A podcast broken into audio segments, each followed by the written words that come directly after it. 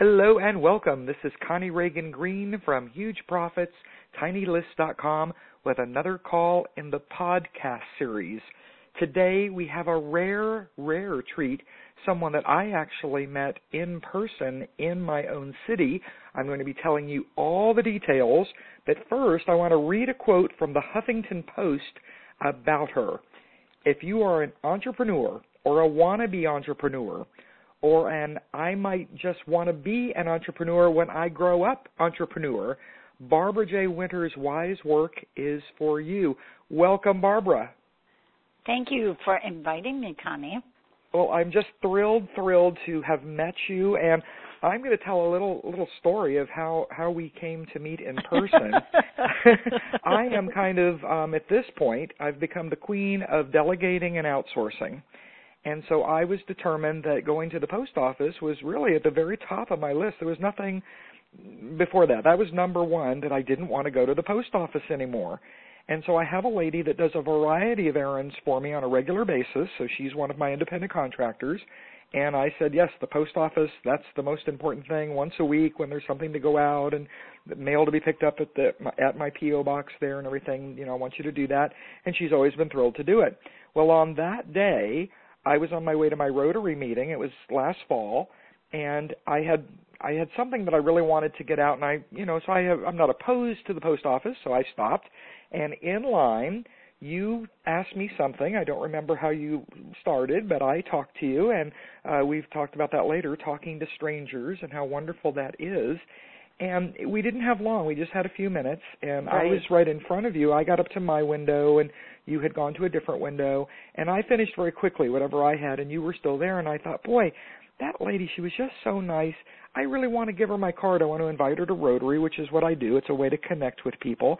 And I waited, and I waited, and I looked at my phone to see what time it was, and I thought, boy, you've got a lot of serious business at the window, whatever's taking. So in my mind, it took you know many, many minutes, and I almost left and I thought, no, no, no, I have time.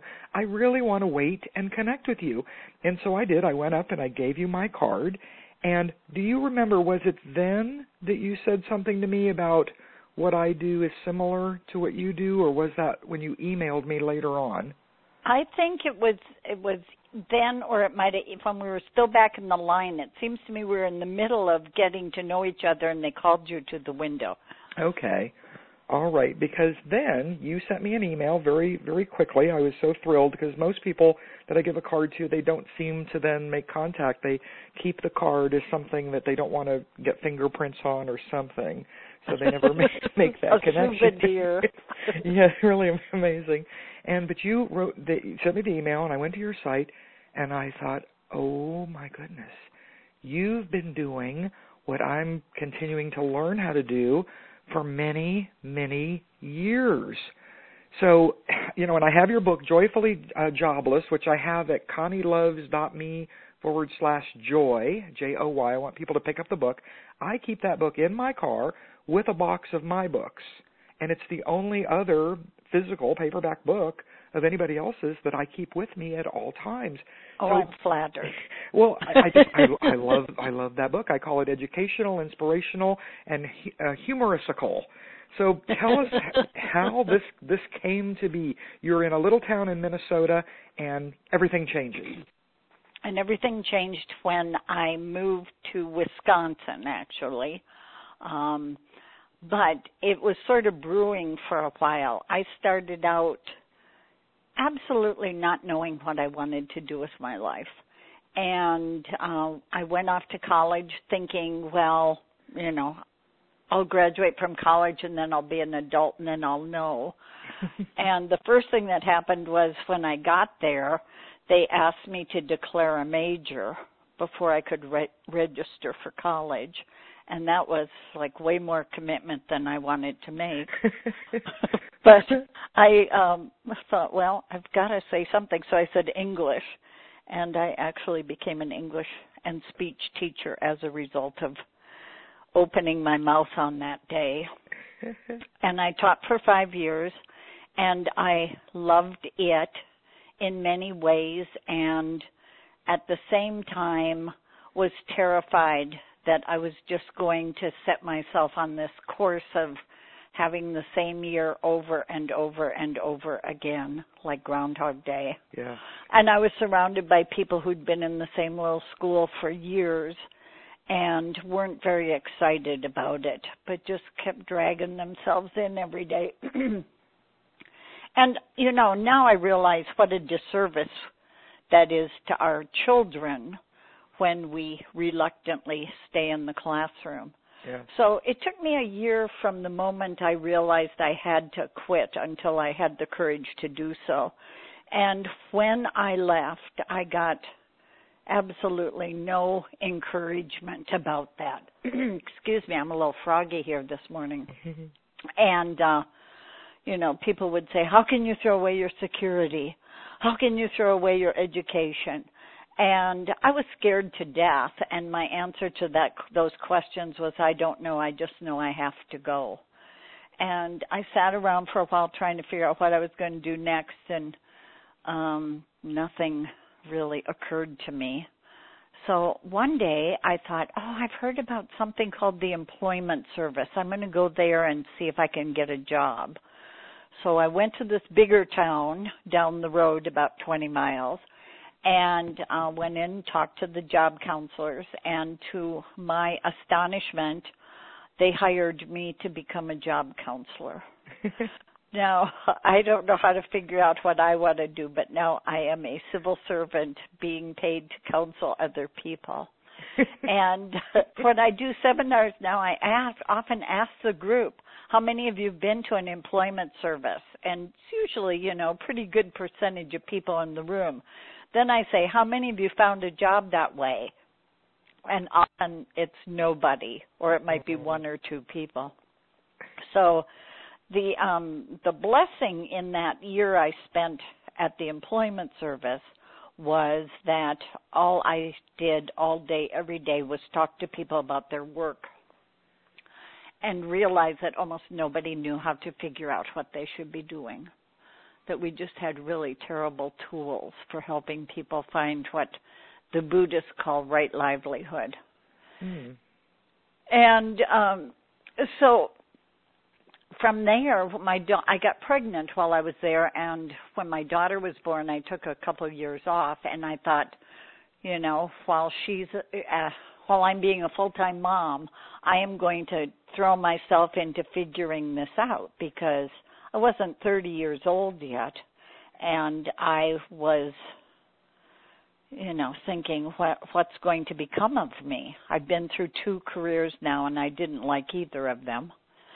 And um you know the there's that lovely buddhist proverb that says when the student is ready the teacher will appear. Yes, and I that's that. exactly what happened to me. And i met this man who was like nobody i had ever met before.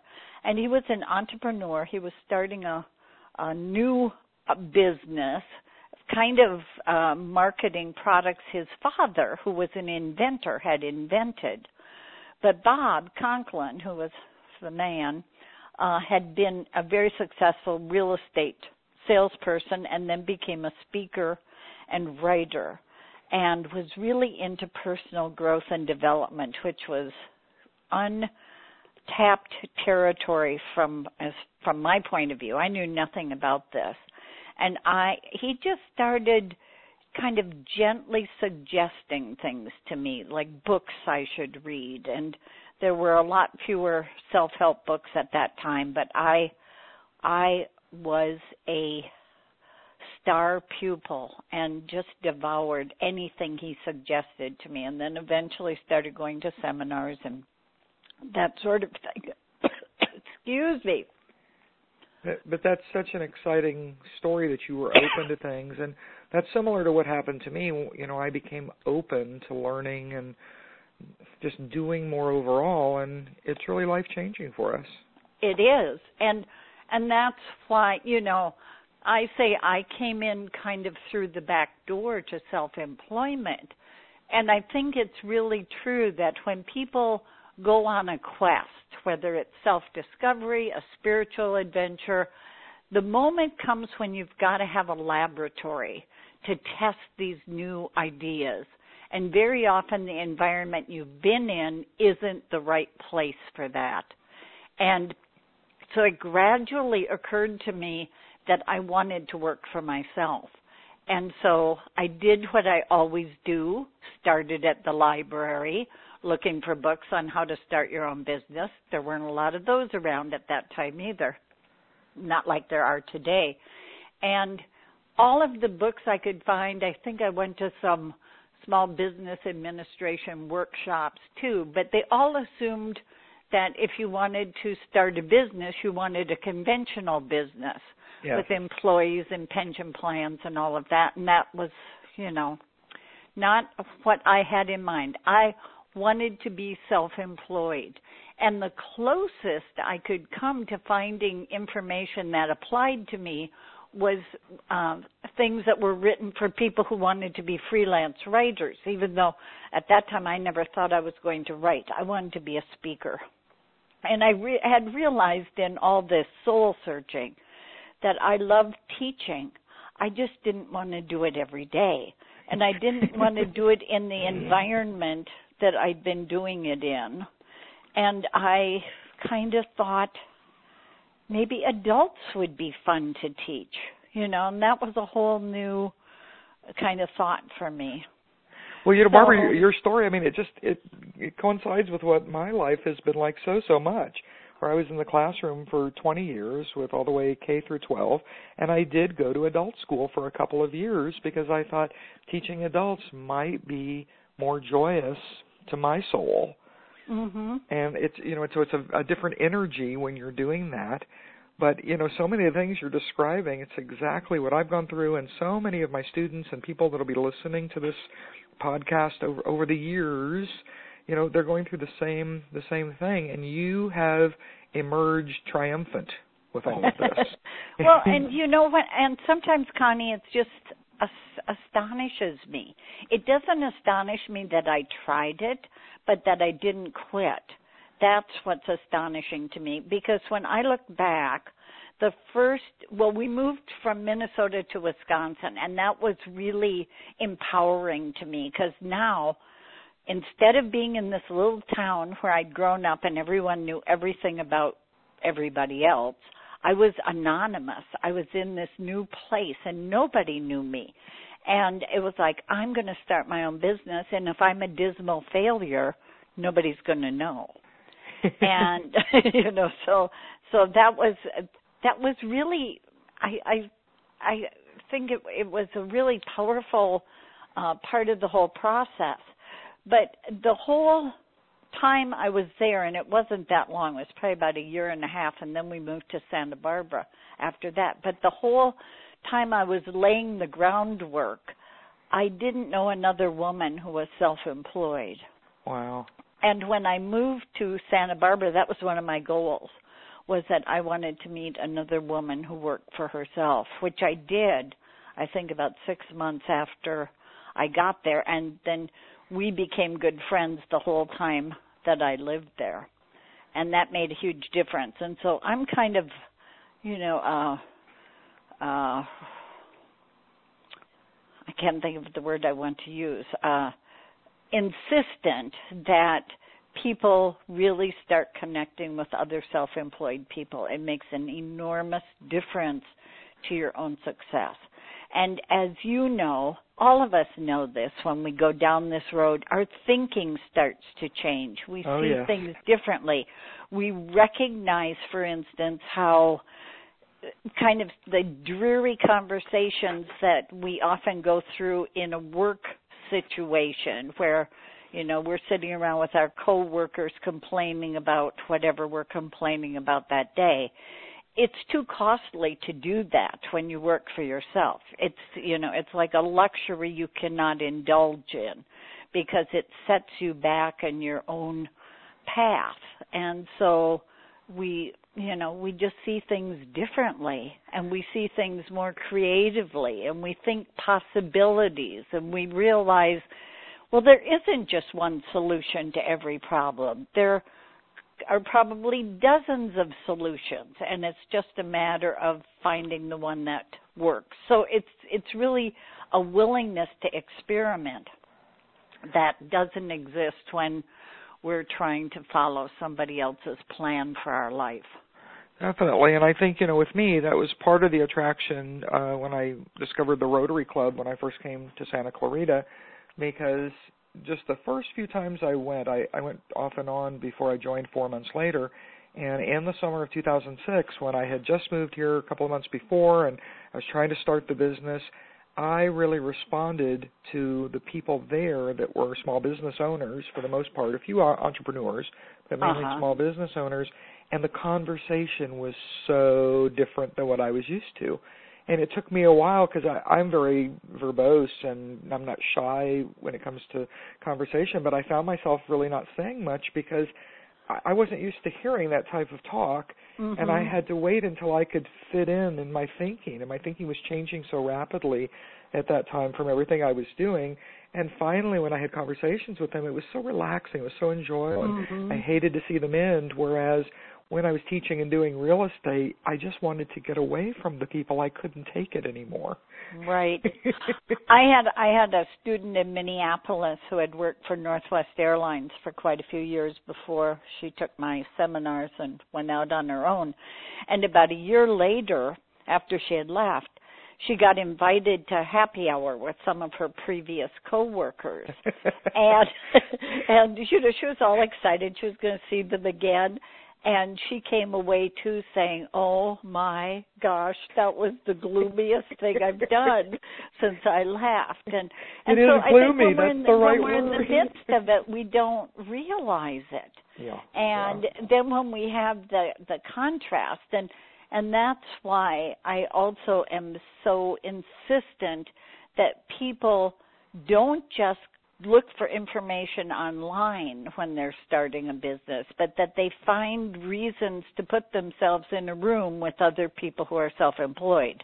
Yes. Whether it's like you did with Rotary or like you also do by going to seminars and connecting with people and I think a mistake that that newcomers often make is thinking, well, I've got to find people who are doing exactly what I'm doing and the truth is you've got to find people with entrepreneurial spirit and be inspired by that. And it you know then it has a spillover effect into what you're doing too. Yes i love how how you put that. Uh, i i really do. Well um, tell us more about how joyfully jobless came came to be because did it first come out in 1993 and that's not the title by the way oh, oh. See, and I always, I always refer to. you just to call it. it that because call, that's my okay. Here, here it is. Word. It's making a living without a job, winning Correct. ways to creating work that you love. Mm-hmm. All right. well, in 1986, I moved to Minneapolis. So I kind of did a big circle from Minnesota to Wisconsin to California to Boulder, Colorado to back to Minnesota. And um I wasn't entirely sure what I was going to be doing once I got there. I had a contract with a seminar company, and so I was doing some stress management of all things, seminars for women out on the road. So I had a contract to do that, but I wasn't really sure what my next um, program was going to be. And one of the things that happened to me in the first few months I was there is that I was really busy trying to meet people and you know find my place in the community. And so I accepted any invitation that I got to do social things. And I realized after a few months that every time I was with a group of people and they would ask me what I did and I would start talking about this kind of freelance thing I was putting together, they would get this wistful look in their eye and say, "Oh, I wish I could work for myself." And I'd say, "You can." And then I'd spend the rest of the evening telling them how to do it. and and one day I thought, you know, I would have a better time at parties if I could just get all these people together at once and explain this to them. Ah. And about the same moment I heard about a, uh, an independent adult ed program that was about a year old in that had started in Minneapolis.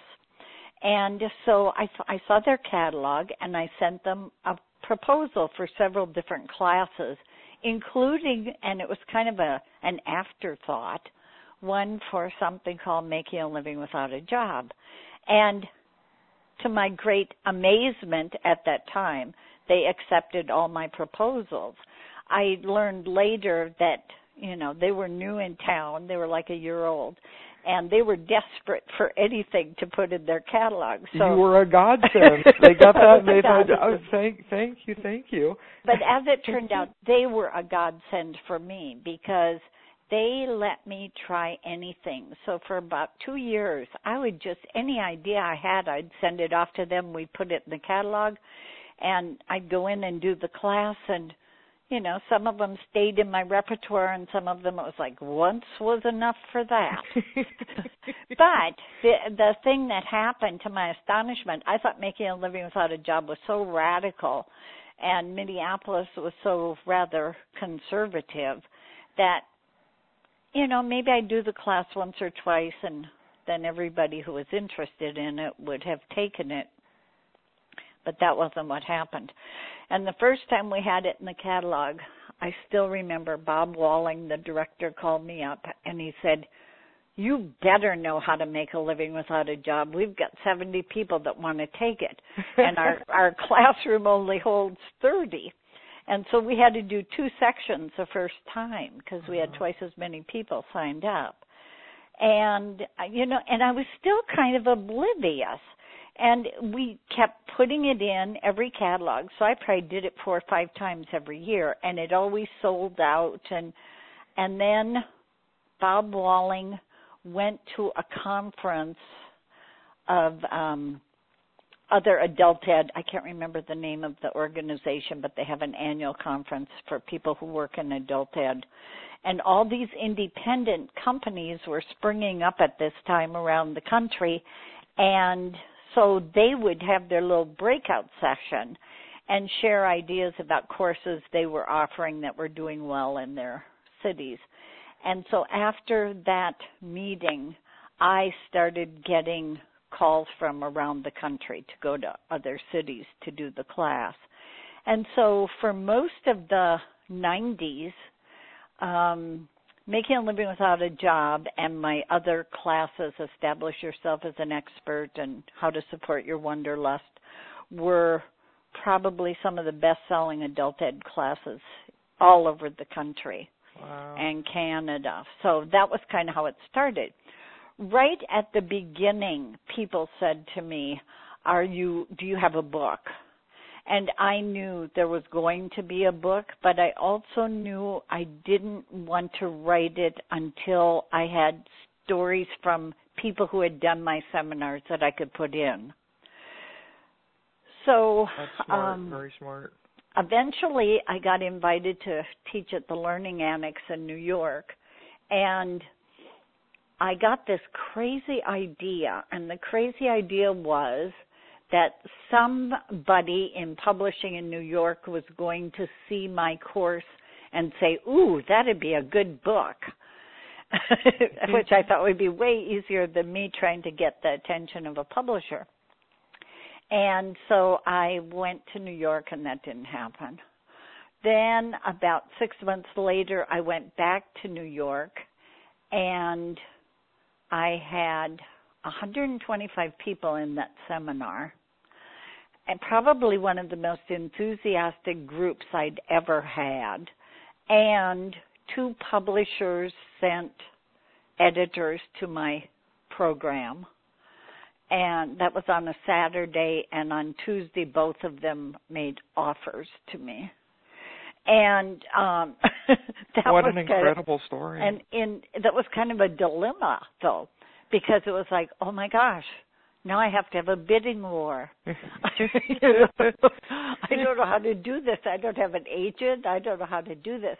And um, so what I did was I I wrote out a list of questions and I asked both of the potential editors those questions as a way to decide which one I wanted to go with. And, and I still remember one well, and Bantam was the winner, but I still remember this, Connie, because it it's it was so amusing when it actually happened. The question was, if we have a disagreement, how does it get settled? Ah. And my editor said, Barbara, I can still hear her voice. Barbara, it's your book. I heard that as Barbara, you are the final say. That wasn't actually how it happened, of No. course. Eh, and, and interesting. Well you, well, you know what? We're coming. We're coming to the end of our time. I I love what you've shared. I wish we could talk forever. I'll have to have you back for for part two. Do you do you promise to come back in the future? you know how to find me. I would love to come back. Wonderful, wonderful. Well, I I like the points that you're making though. That you didn't write the book. You you did things kind of in the proper order. You waited until you had taught the seminar and people had come and had been successful you you really waited. You you were willing to put in that time and energy to help other people to serve others which is what we are doing here until you you know got the book going. And i think in doing that that way you build a lifetime of entrepreneurship that's more meaningful more profitable you're calling the shots more instead of so many of us jump right in and do things when we're not quite at the right spot in our in our careers. I do. I it intuitively felt right, and and one thing I want to say, even though I know we're almost out of time, is also early on, I made a list of of what I would and would not do in my business, and one of the things that I put in my and I have never changed my mind about this is I will not develop dependency relationships. So my goal was always for people to use my information to become self-reliant. That I wasn't going to keep trying to sell them the next program and the next program and the next program. And I always saw myself as um like Johnny Appleseed was always the the kind of metaphor I use that I just go around the country and I plant seeds and I do not stay around to see how the orchard grows. But fortunately, you know, over the years, lots of people have contacted me to tell me what they're doing, and that's exactly what I'm sharing on my blog this month. Is um, different letters and emails I've gotten from people telling me their stories. So I love that part of what I do. Wonderful, and you're on the go as much as I am. I see that you're going to be in Toronto and Durham and Long Beach, Miss- Mississippi, and all over wherever the place. that might be. Yes, yes. I I, Yeah, I started a new, a new little project this year and just kind of threw it out and said, "Is there anyone out there who'd like to organize seminars with me?" And I thought maybe four people would respond, and we had over twenty. Wow. And so um I'm back on the road, although until I get my health problems under control, I can't go on airplanes. So yeah, Yeah, yeah, the flying is- reschedule some things. Yeah. it's hard on us. Yeah, and I had invited you to um come to my event, and it turns out that that's your birthday weekend in October. But Las Vegas is my number one choice for places to do things, and I I love it So- too. So we'll It have to put something together before the end of, of well, within a year. Let's you and I plan to, to do something. I'd love I to. I will take you up on that. I love that idea. Okay, because yes. Vegas is it's a better spot than Southern California for so many reasons. It is. It's so easy in and out. Besides the fact that this place is just oozing entrepreneurial spirit. Yes. And a lot of people who Yes. come there as a tourist don't see that. My goal always in doing a seminar there is to help people who don't like Las Vegas see how amazing it is. oh yeah. and how creative it is on. and you know it's it's so totally crazy that someone would say oh yeah out here in the desert let's build this place i'm sure people are going to want to come i mean it's just nuts and it is such a tribute to human creativity so It is. It is. yeah All right. Well, I want people immediately. You must get the book and order the paperback so that you can make notes and hold it in your hand. I want you, in this case, to have the real book. Go to ConnieLoves.me forward slash joy and pick up the book. Your next stop is at Barbara's site at joyfullyjobless.com. You're going to sign up for her email list. She sends wonderful things and read all about her. See if she's going to be showing up in a town near you. So again, this is Connie Ragen Green from HugeProfitsTinyList.com. Be sure to sign up for all of the calls in the podcast series. And thank you once again, Barbara. thank you for having me bye bye